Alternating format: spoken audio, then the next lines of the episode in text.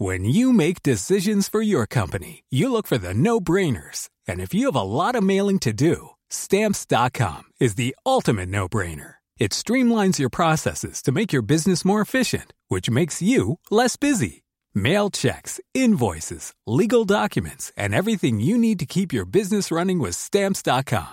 Seamlessly connect with every major marketplace and shopping cart. Schedule package pickups and see your cheapest and fastest shipping options from different carriers with rates up to 89% off USPS and UPS rates. And with the stamps.com mobile app, you can take care of mailing and shipping wherever you are. Make the same no-brainer decision as over 1 million other businesses with stamps.com. Sign up with code program for a 4-week trial plus free postage and a free digital scale. No long-term commitments or contracts. That's stamps.com.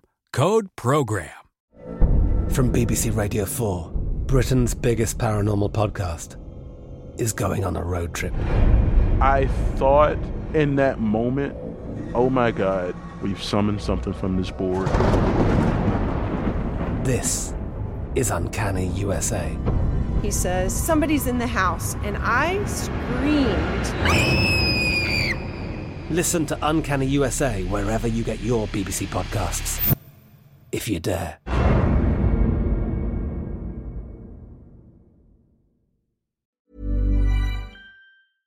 Welcome, everybody, to Dan Snow's History. I've got a big treat for you today. This week, in fact, today in 1066, the armies of Duke William of Normandy and Harold, King of England, were approaching each other on the south coast.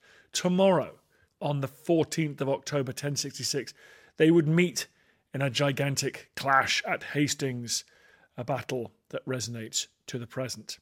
Here at History Hit, we are marking the anniversary of Hastings. Today we've got the background, the context. We've got Dr. Emily Ward. We've got Dr. Pragya Vohra, two historians specialising in uh, 11th century England and Western Europe.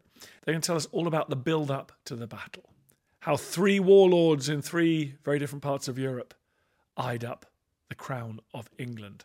And then tomorrow, very excited to say, Dr. Mark Morris, the legendary Mark Morris, is back. He and I walked the field of Hastings a few weeks ago, and you can listen to his commentary about the Battle of Hastings from the field of Hastings on the anniversary of the Battle of Hastings on this podcast. How cool is that? That's cool. You can watch all of these historians and many others besides in our new documentary. It's on historyhit.tv. It's one of our original commissions, a feature length documentary about the Battle of Hastings. I think it's one of the best documentaries we've produced thus far. It's available at historyhit.tv and only at historyhit.tv. If you use the code 1066 1066, you get the crazy Hastings special introductory offer. Three months for just £3, pounds, dollars, or euros in all. So head over to History Hit TV like your Harald Hardrada with a longboat full of voracious warriors and use that code. In the meantime, everyone here is Dr. Emily Ward and Dr. Pragya Vohra. Enjoy.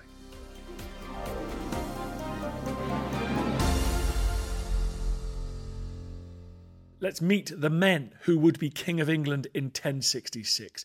Old Edward the Confessor is on his deathbed. Here is Dr. Emily Ward introducing Harold Godwinson. Harold Godwinson is probably most famous for the fact that he succeeded to the throne of Edward the Confessor and went on to die at the Battle of Hastings. But he's had a long, powerful history in English politics. When he's born, sort of early 1020s, he's a member of a very powerful Anglo-Danish family. So his mother is uh, Gytha, She's a member of the Danish nobility. Her family come from Denmark. She's powerful in her own right as well. She has lands in Exeter. She's later plays a very important role in the siege of Exeter after the conquest. Harold's father is Earl Godwin, very powerful Earl of Wessex, and he has lands all across the south of England. He's one of the Edward the Confessor's key men, and he's been important under Canute as well, come to his career under Canute, played a key role in the succession struggles between 1035 and 1042. And so Harold has been raised familiar with power, basically. He's himself very wealthy, very powerful in terms of land and resources wealth. He's a wealthy patron of churches, cultural patronage as well. And he becomes, first of all, the Earl of Eastern part of uh, England. And then, when his father dies in 1053, he becomes Earl of Wessex after his father. And he's got a prominent place at court He's got a kind of king connection with the king. So Edward the Confessor is his brother-in-law. His sister Edith marries Edward, and his siblings are all powerful across different parts of England. So we have Earl Tosti, his younger brother, who's powerful up in Northumbria, uh, the north part of the kingdom, and others of his siblings also hold power elsewhere. So Leofwine, for example, uh, holds some of the southern lands too. So he's coming from a very powerful family. He's powerful in his own right. He's a skilled diplomat. He's a strong military commander. He's got experience of sort of conflict with the Welsh in the borderlands in particular. So he's a powerful, strong, confident man with a key position in English politics at the time of the conquest. Now let's hear from Dr. Pragya Vohra on the politics of succession. Harold wasn't the only English claimant. There was also Edgar the Etheling, a young boy. But he was descended from the royal line of Wessex. He had Alfred's blood in his veins. Harold really gets quite a lot of his power from his father, from Godwin. Harold is the second son of Earl Godwin, and it's part of Godwin's sort of expansion of his power, especially after Edward the Confessor is returned to England after the death of Canute's sons and installed on the English throne. And Godwin goes about using his connection with Edward the Confessor to get his sons quite significant earldoms. And that's where Harold sort of begins to get his power from. Edward the Confessor knows that there is going to be a succession crisis once he dies, simply because he does not have an heir of his own. So he's trying to work out who could potentially succeed him without necessarily causing massive upheaval, because that's what succession crises generally tend to do. They generally tend to cause upheaval. From Harold Godwinson's point of view, Edgar Etheling would actually have been quite a good choice because a young child is easy to control and he's already an important, wealthy, powerful man. So he could have been the kingmaker in the way that his father was for Edward the Confessor. But we don't get that. What we get is a direct succession for Harold himself. When Edward finally died on the 5th of January 1066, Harold moved fast, as first Emily, then Pragya explain. So he doesn't have the strongest claim, and it's not your traditional typical claim to the throne. He's brother-in-law to the king, to Edward Confessor, but that's a marital link, that's not a dynastic blood right. His own claim comes through deathbed designation. On Edward's deathbed, he's apparently supposed to have made Harold his successor.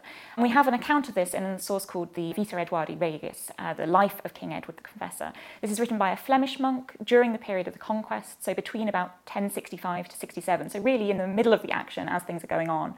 And this gives a lovely account of the deathbed, uh, but a very conflicting, ambiguous, dubious account of the deathbed. So we have this scene where Edward is lying on his deathbed and he entrusts his wife Edith, who is there at his side, to her brother Harold, and he puts into Harold's protection both Edith, his wife, and the kingdom. But the terminology that's used there and the way in which this source presents it, it's very dubious. He's described as the protector of England, but we don't quite know whether that might entail some form of protection of the boy Edgar Etheling, who's at his side. And it's certain that that deathbed designation, the Norman sources, although they recognise the deathbed designation, they claim that that was a form of perjury because it broke an apparent oath that Harold was supposed to have made to William beforehand. So his speed in getting crowned so quickly was almost certainly to try and deflect any claim that Edgar Etheling still had to the throne. So Harold himself has taken advantage of a situation, has acted very quickly, but he couldn't do it alone. He's powerful, but he's not by himself able to claim the throne. He has to have somebody to crown him. So we rely on Archbishop Ealdred here, and there doesn't seem to have been any dispute that Archbishop Ealdred would crown him. That coronation goes without a hitch. And we know that the Witan, so that's the representative body of nobles, were almost certainly on Harold's side as well. So Harold seems to have acted quickly, perhaps for necessity, possibly even worrying about his own brother Tosti's claim, because if Harold himself was about to claim the throne, his younger brother could also have seen himself quite easily as a contender, and their fraternal rivalry almost certainly would have kind of added and exacerbated that. But he himself acted on a situation, and whether it was usurpation or breaking of an oath to Edgar is uncertain to tell, but the way he acted doesn't seem to have met too much hostility from the people there at the time. There's a few things that make a monarch in this time period, and one of them is the sort of selection of the king by the Witan. The Witan is the council of wise men, so the king's council, effectively. And any successor would have to have their approval. Next up, let's meet Duke William of Normandy. Here are two experts again. The first decade of William's rule as Duke is really quite turbulent. He's a young boy, seven or eight. His guardians and tutors are very much trying to rule on his behalf, but there's conflict with family members, there's conflict with other members of the nobility, and it's only really from the late 1040s into the early 1050s that there's this process of consolidation in Normandy. But by 1066, William is a strong military commander. He's been on several different campaigns, so campaigns in uh, Brittany, conquest of Maine, so he's already familiar with the way in which you might exploit a succession or disputed succession in order to claim uh, another territory in addition to the one that you're already ruling. By the 1060s, Normandy is a powerful principality. It's very much sort of on the European stage alongside other principalities like Flanders. And William has done this process of building uh, new monastic foundations, helping local towns to grow. So, really, from consolidation to growth and expansion into the 1060s. Normandy itself is a duchy created in the north of France along the coast.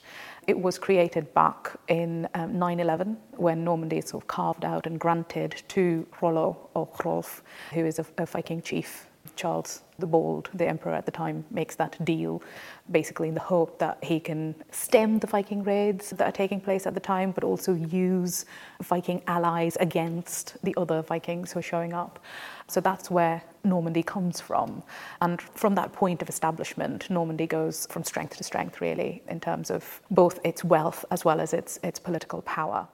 William's claim in European eyes comes to be one of conquest, and that is a recognisable form of claiming a throne. It's still highly unusual in certain terms, and it's definitely viewed with suspicion by European sources because of the de- deposition of an anointed king. But that claim through conquest is a recognisable one. So too is this idea of a blood claim, although, as we say, that's quite tenuous. But the unusual claims are this idea of deathbed designation, that's quite an unusual way of handing over your kingdom. So too is this idea of approaching somebody outside of your dynastic line to inherit when you don't have children yourself and when there already is someone of your dynastic line, Edgar Etheling, in the kingdom. So, in certain respects, William definitely does have a stronger claim, but there are dubious natures of both of their claims, and in many many of the European eyes by other chroniclers, as people writing in Flanders, people writing in Germany after the conquest, the thing that sticks with them and the thing that they remember is the violence of the conquest and the fact that this was acquisition by force. Let's skim the iron grey waves of the North Sea, which, by the way, I recently learned the Danes call the Western Sea. Anyway, here are both historians talking about the Danish claim to the throne. The Anglo Scandinavian world can really be traced to the Viking raids of the late 8th, early 9th century.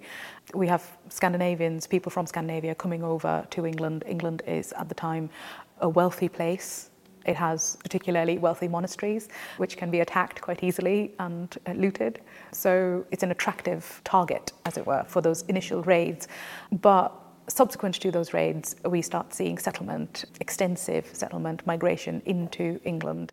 Really, from 980 onwards, there's a renewal of these Viking attacks under King Ethelred.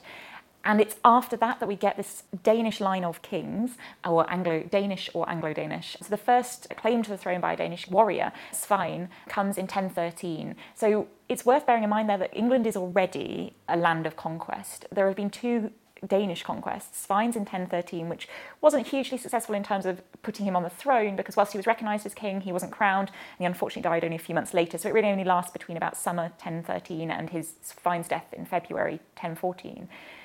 King Ethelred is then invited back at that point, but then it's a year and a half later when Svein's son Knut challenges on Ethelred's death for the throne, and that's against Edmund Ironside, who is related into Edgar Etheling's line. It means that England is a land of conquest already, but it also means that England has already got this Scandinavian context. There are Anglo Danish families like the Godwins who have managed to achieve prominence within Anglo Saxon political society and culture. This is a very important part of the English aristocracy's point, the Anglo Danish factions, and they're very interconnected and intermarried married at this point as well. I'm Professor Suzannah Lipscomb, and on Not Just the Tudors from History Hit, I'm looking for answers to the big questions about every aspect of life in the early modern period. Like, how did the memory of Anne Boleyn continue to influence the court of her daughter, Elizabeth I? How were fairies brought to life on the Elizabethan stage? And how did the arrival of male only doctors threaten the lives of women? In other words, not just the Tudors, but most definitely also the Tudors. Twice a week, every week. Subscribe now and follow me on Not Just the Tudors from History Hit, wherever you get your podcasts. Life is full of what ifs. Some awesome, like what if AI could fold your laundry? And some, well, less awesome, like what if you have unexpected medical costs? United Healthcare can help get you covered with Health Protector Guard fixed indemnity insurance plans. They supplement your primary plan to help you manage out of pocket costs. No deductibles, no enrollment periods, and especially no more what ifs. Visit uh1.com to find the Health Protector Guard plan for you. When you make decisions for your company, you look for the no brainers. If you have a lot of mailing to do, stamps.com is the ultimate no brainer. Use the Stamps.com mobile app to mail everything you need to keep your business running with up to 89% off USPS and UPS. Make the same no brainer decision as over 1 million other businesses with Stamps.com. Use code PROGRAM for a special offer. That's Stamps.com code PROGRAM. Harald Hardrada is one of the most remarkable figures of early medieval European history. So Harald Hardrada is the son of a Norwegian king. He flees Norway himself when he's about 15 years old, and then he has this illustrious military career. Um, he, we know for a fact that he was in Kiev, and ultimately he marries Elizabeth, the daughter of the ruler of Kievan Rus. He's also in Constantinople, and there's a lot of legends and myths about his time there uh, in the Varangian Guard. He returns to Norway to vie for the Norwegian throne in 1046. At the time, the king on the Norwegian throne is Magnus the Good, who is his nephew, son of his half brother. And Magnus chooses, instead of all out confrontation, chooses instead to share rulership with Harald Hardrada. The next year, Magnus is dead. Harald becomes sole ruler of Norway towards the sort of early 1060s, around about 1063, he comes to a settlement with the Danish king as well. So he himself is the ruler of Norway and he has got some sort of claim into the Danish throne, but has come to an arrangement with the king there, and they're kind of respecting each other's claims and leaving each other alone. So he's got quite a settled realm at that point, whereas usually there's a lot of infighting between some of the Scandinavian rulers. While Hardrada weighed his options, William built his case for invasion. William definitely has to convince the Norman aristocracy to invest in his invasion, and there are some members of the aristocracy who are perhaps a little less than enthusiastic about the campaign. It would take a lot of men, it's going to take a lot of organisation, and it's a military uh, campaign that is always going to involve loss of life and impact on the way in which the duchy is governed and organised. So the aristocracy aren't necessarily 100% invested right from day one. What William does by getting the papal standard is he boosts morale, he makes his men far more enthusiastic about this, it gives them the backing of basically a just war.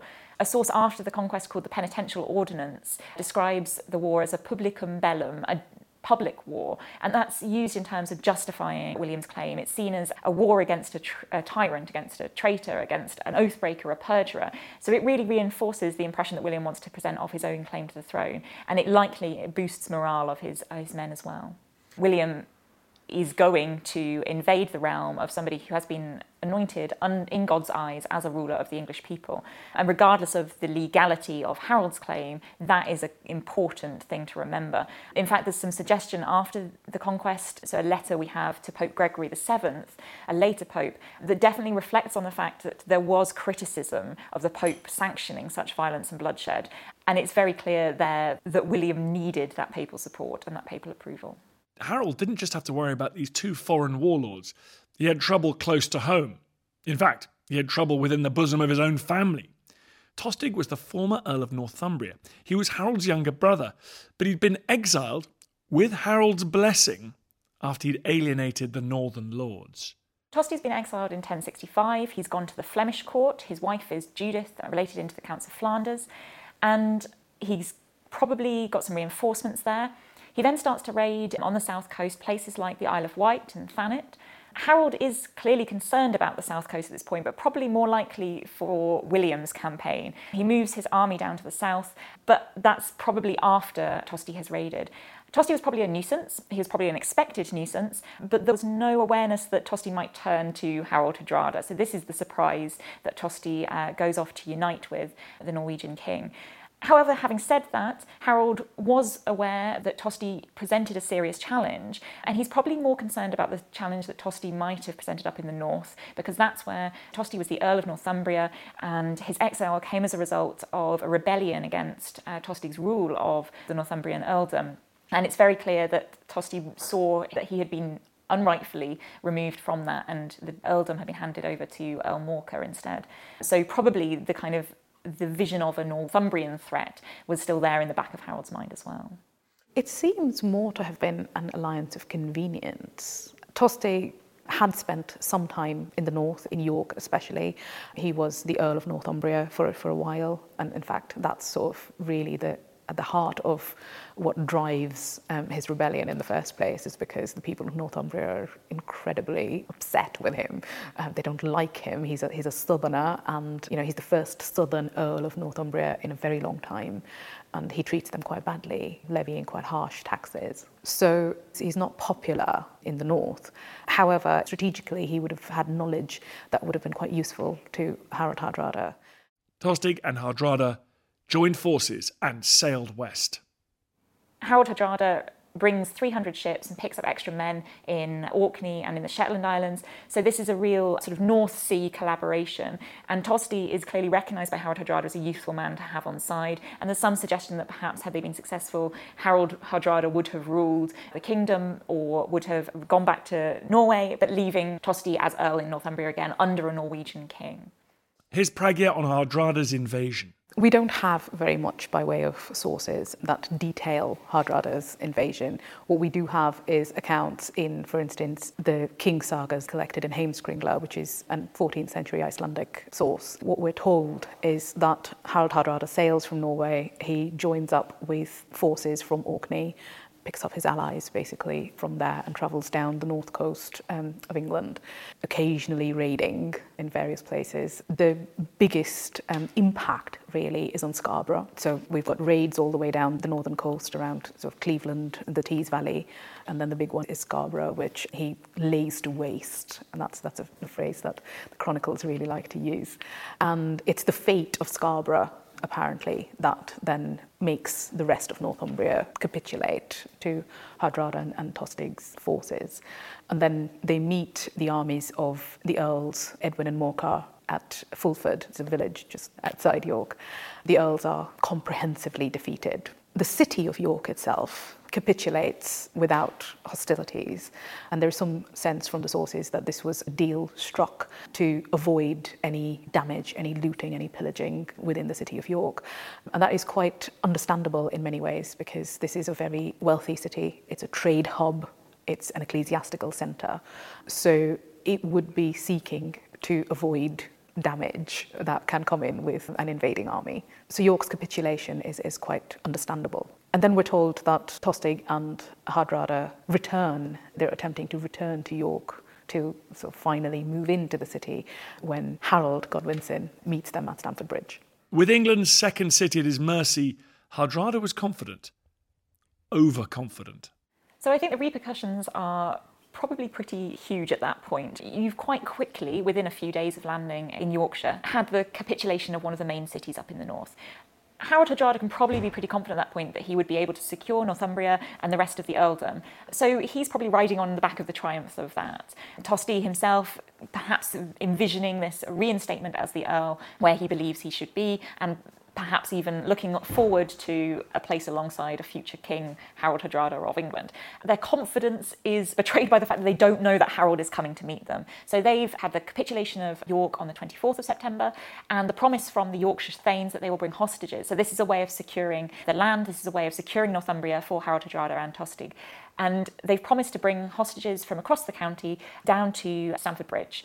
So that's where Harald Hardrada and Tosti are supposed to be meeting their hostages, and that's where this then becomes on the 25th of September quite quickly a terrible defeat for the two of them, and both of them lose their lives in that fighting. The Battle of Stamford Bridge was a brutal, if slightly one sided affair.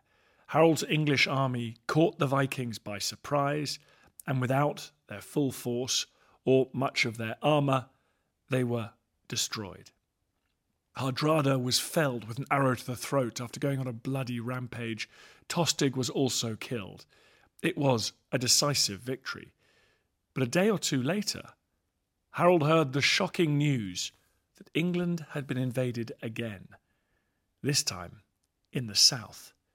Here's Emily on William's invasion force. All we know really for definite about Harold's army at this point is that it's large. So the Anglo-Saxon Chronicle, uh, one of the versions of that, tells us it's probably the biggest army they have ever seen. William has had months to prepare for this invasion, and there's a lot of preparation that needs to go in. So one of the problems that he faces is he's creating quite an ad hoc group of forces. So he's got men uh, under his command from all parts of northern France and even further afield. We know there are men from Boulogne, from Maine, from Normandy, from Flanders. His wife definitely, uh, with her connections into Flanders, almost certainly get some Flemish mercenaries to come and join them.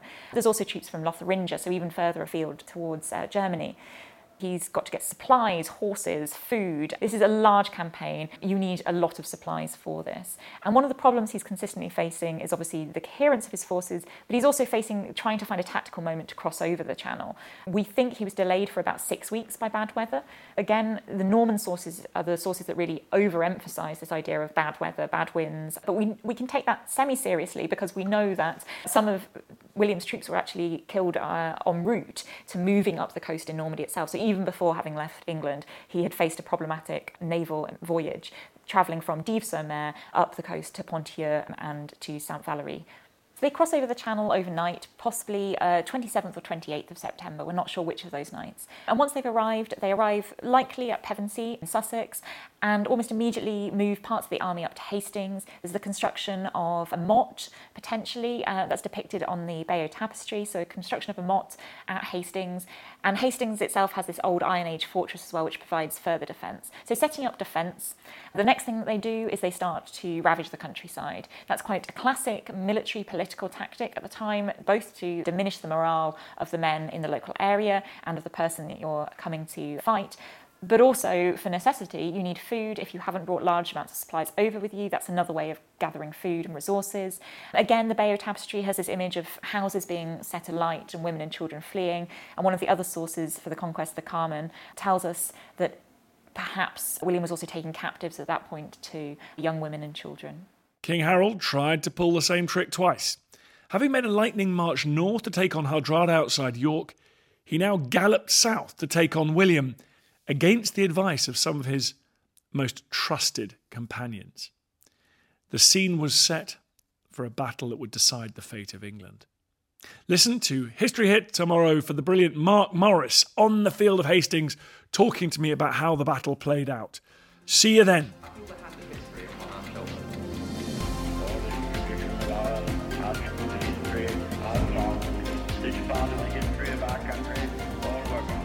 Hi everyone, it's me, Dan Snow. Just a quick request. It's so annoying, and I hate it when other podcasts do this, but now I'm doing it, and I hate myself. Please, please go onto iTunes, wherever you get your podcasts, and give us a five star rating and a review. It, it really helps, basically boosts up the chart, which is good, and then more people listen, which is nice. So if you could do that, I'd be very grateful. I understand if you don't subscribe to my TV channel. I understand if you don't buy my calendar, but this is free. Come on, do me a favor. Thanks. Hi, I'm Daniel, founder of Pretty Litter. Cats and cat owners deserve better than any old fashioned litter. That's why I teamed up with scientists and veterinarians to create Pretty Litter. Its innovative crystal formula has superior odor control and weighs up to 80% less than clay litter. Pretty Litter even monitors health by changing colors to help detect early signs of potential illness. It's the world's smartest kitty litter. Go to prettylitter.com and use code ACAST for 20% off your first order and a free cat toy. Terms and conditions apply. See site for details. Thank you for listening to this episode of Dan Snow's History Hit. Please follow this show wherever you get your podcasts. It really helps us, and you'll be doing us a big favour. Don't forget, you can also listen to all of these podcasts ad free and watch hundreds of TV documentaries when you subscribe at historyhit.com slash subscribe. As a special gift, you can also get your first three months for just £1 a month when you use code Dan Snow at checkout.